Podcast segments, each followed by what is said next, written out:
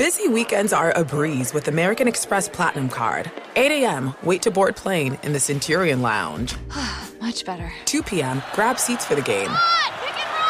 6 p.m., book an exclusive reservation with Resy Global Dining Access. Right this way. Because the American Express Platinum Card offers access to the Centurion Lounge, must see live events, and exclusive reservations at renowned restaurants. That's the powerful backing of American Express. See how to elevate your experiences at AmericanExpress.com slash with Amex. Terms apply. Infiniti presents a new chapter in luxury, the premiere of the all new 2025 Infiniti QX80, live March 20th from the edge at Hudson Yards in New York City featuring a performance by John Batiste. The all new 2025 Infiniti QX80 is an SUV designed to help every passenger feel just right.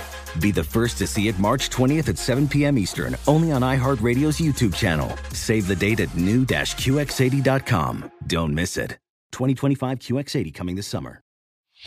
Whether it's your first time betting or you've been gambling for years, have a plan and know the game. Be aware of the rules and odds before you gamble. Set a budget and never gamble with money you can't afford to lose. Take a break and consider teaming up with trusted friends to help you stick to your budget. Remember, if you or a loved one has a gambling problem, call 1 800 Gambler 24 7 or go to helpmygamblingproblem.org for free confidential services. The volume. Boxing with Chris Mannix is presented by FanDuel Sportsbook. There is no better place to make every moment more with FanDuel. Great odds and markets for Major League Baseball, NBA, NHL, PGA Tour, and so much more. It's got great promotions. It's easy to use, it's safe, it's secure. You get your winning fast. It's fun to combine multiple bets from the same game into a same game parlay and you can discover the most popular SGPs each day right when you log in. If you are new, just download the FanDuel Sportsbook app to get started right now. Sign up with the promo code BOXING so they know that I sent you. This is Boxing with Chris Mannix. Oh, somebody punch him in the face. Anthony Joshua is a composed and ferocious finisher. Watch this. Andy Ruiz is the heavyweight champion. Hosted by SI's Chris Mannix. That was my moment. Now, with interviews, analysis, and everything going on in the world of boxing. When you have talent, you are given another chance. Here's Chris Mannix. All right, Chris Mannix here with Sergio Mora, former junior middleweight champion. We were both ringside for Canelo Alvarez, Dmitry Bivol, and Sergio. This was the biggest upset of the year. One of the biggest upsets we've seen a while. Dmitry Bivol outboxes Canelo Alvarez to take a unanimous decision. Give me your just big picture takeaways from what you saw tonight.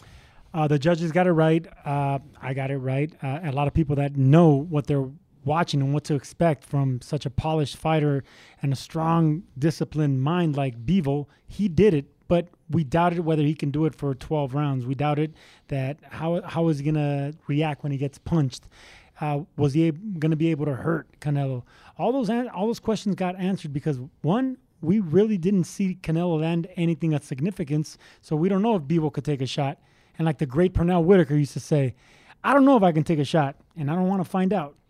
We didn't find out. Bivol controlled everything, did everything right, and Canelo was frustrated from round three, four. He just couldn't get anything going. You know, my biggest concern about Bivol coming in is a concern I've had with a lot of Canelo opponents that they go from C level to A level, that they don't have that almost Canelo fighter, you know, where it's Caleb Plant never fought anyone on Canelo's level. Billy Joe Saunders had only fought David Lemieux.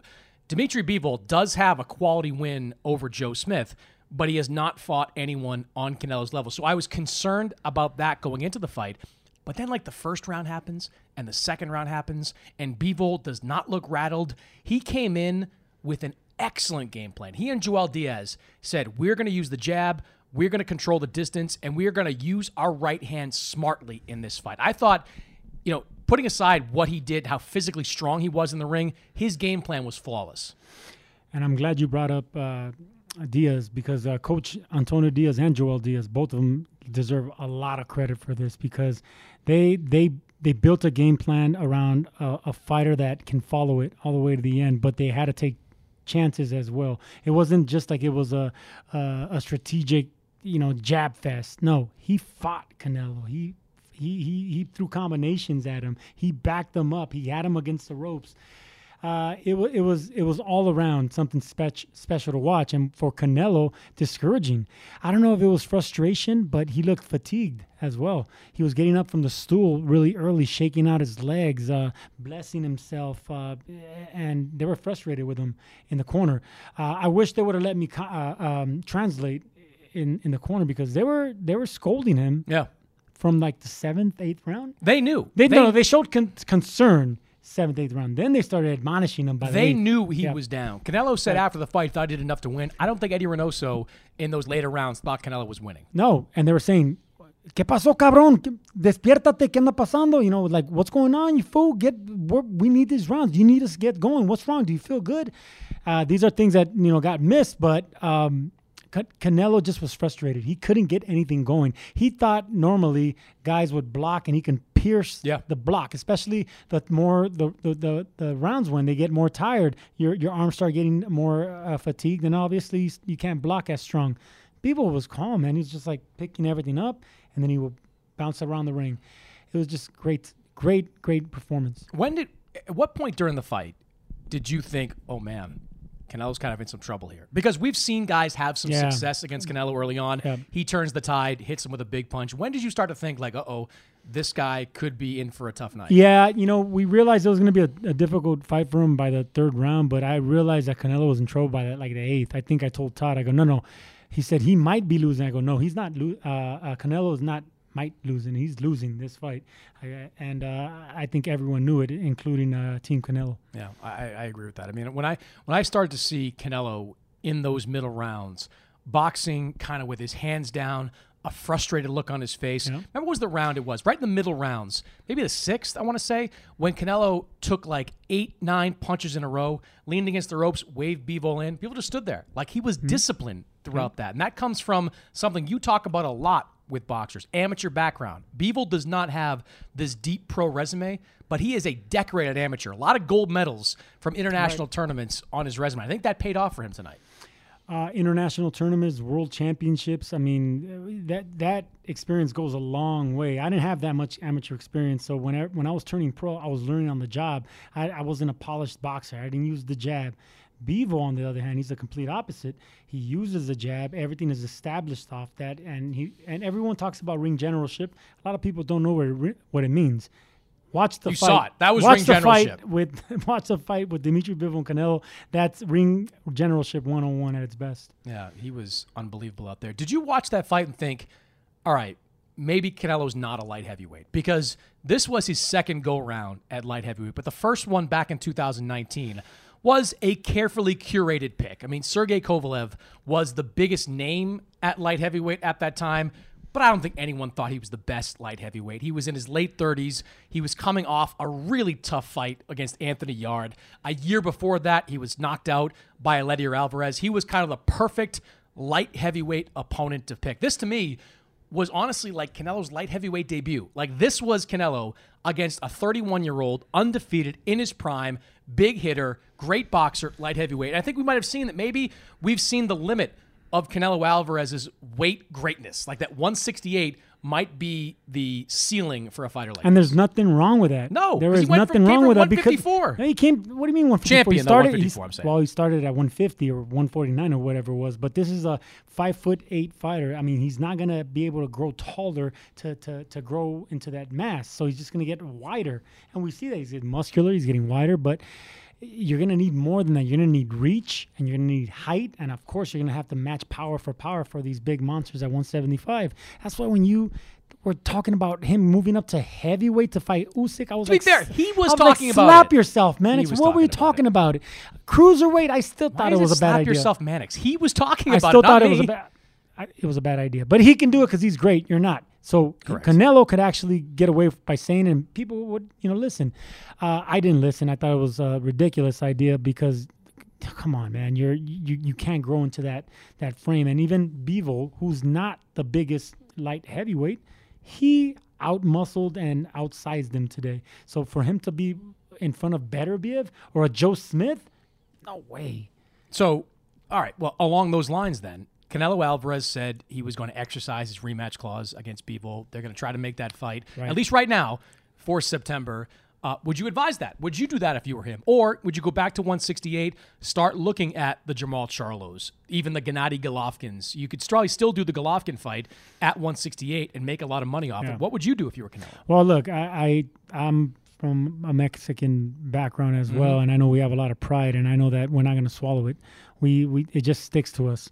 We can be smart and be like, no, we better just stay away from this for right now. Let's go. Let's go beat Golovkin. Let's go pick up this big paycheck against a fighter that we know we're probably going to beat, but it's not going to happen. No. The bravado, the cojones, the the spirit, too much. He's going to go straight into that Bebo rematch, And he's we're gonna- recording this like while Canelo is having his post-fight press conference, and he's been saying, "I've been looking at some of the tweets. He's been saying, I thought I won. I thought I did enough. No, he didn't win. You know, well, he thought he won. I'm just In saying, pre- like, so he's not walking away from this thinking I'm overmatched. No, he's walking away from a this minute. thinking. Wait a minute. it. He might be uh, changing his story because in the ring with you while you're interviewing him, Yep. af- he didn't say none of that. He says every fighter loses. It was my time to lose. Yeah. He admitted it. He says I got beat by a better man, and then you got to credit to a, a a fighter with a great game plan, and he followed it through. He was hard to hit.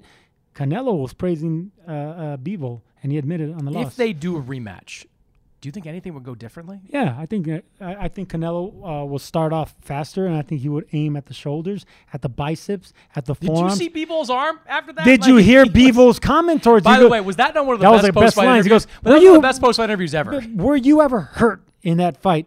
Yes, in my arm. He goes, I can't hold this belt anymore." In my arm. He goes, I can't hold the belt. I think that will be the game plan going into the second fight. Just like he did, he Against beat the Callum he- Smith, he yeah. beat the hell out of the arms of Callum Smith. Mhm.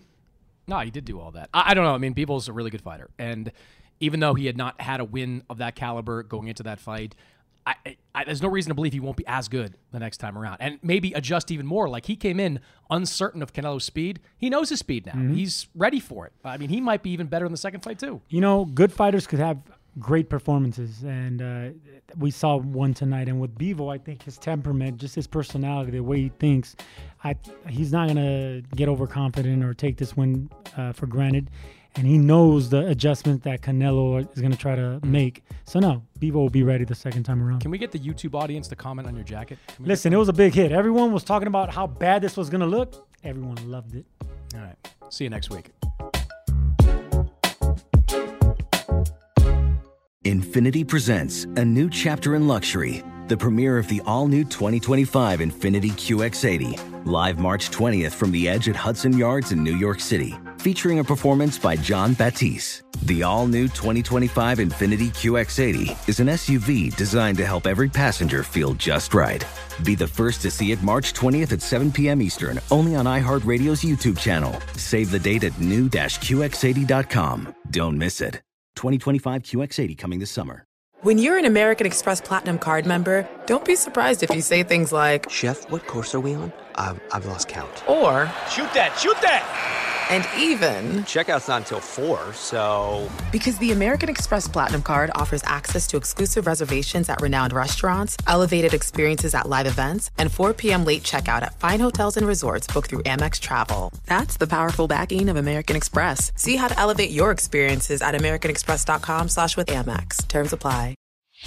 Whether it's your first time betting or you've been gambling for years, have a plan and know the game. Be aware of the rules and odds before you gamble. Set a budget and never gamble with money you can't afford to lose. Take a break and consider teaming up with trusted friends to help you stick to your budget. Remember, if you or a loved one has a gambling problem, call 1 800 Gambler 24 7 or go to helpmygamblingproblem.org for free confidential services.